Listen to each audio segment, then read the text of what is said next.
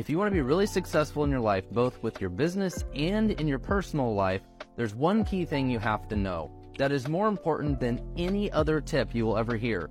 You need to be the best known for what you do, not the best at what you do. If you think back to high school, think about the popular kids. They weren't necessarily the best at anything, but everybody knew who they were and they got all the accolades and all the opportunities. Think about the brown nosers that work at your company. They may not be the best at their job, but they're the ones who get all the accolades and all the attention. The same thing applies to business. Your company can be kind of crappy at what you do, but if everybody knows who you are, you will be more successful than being perfect at what you do and nobody knows that you exist. If you want to be more successful in business and in life, you want to be the best known, not the best at what you do.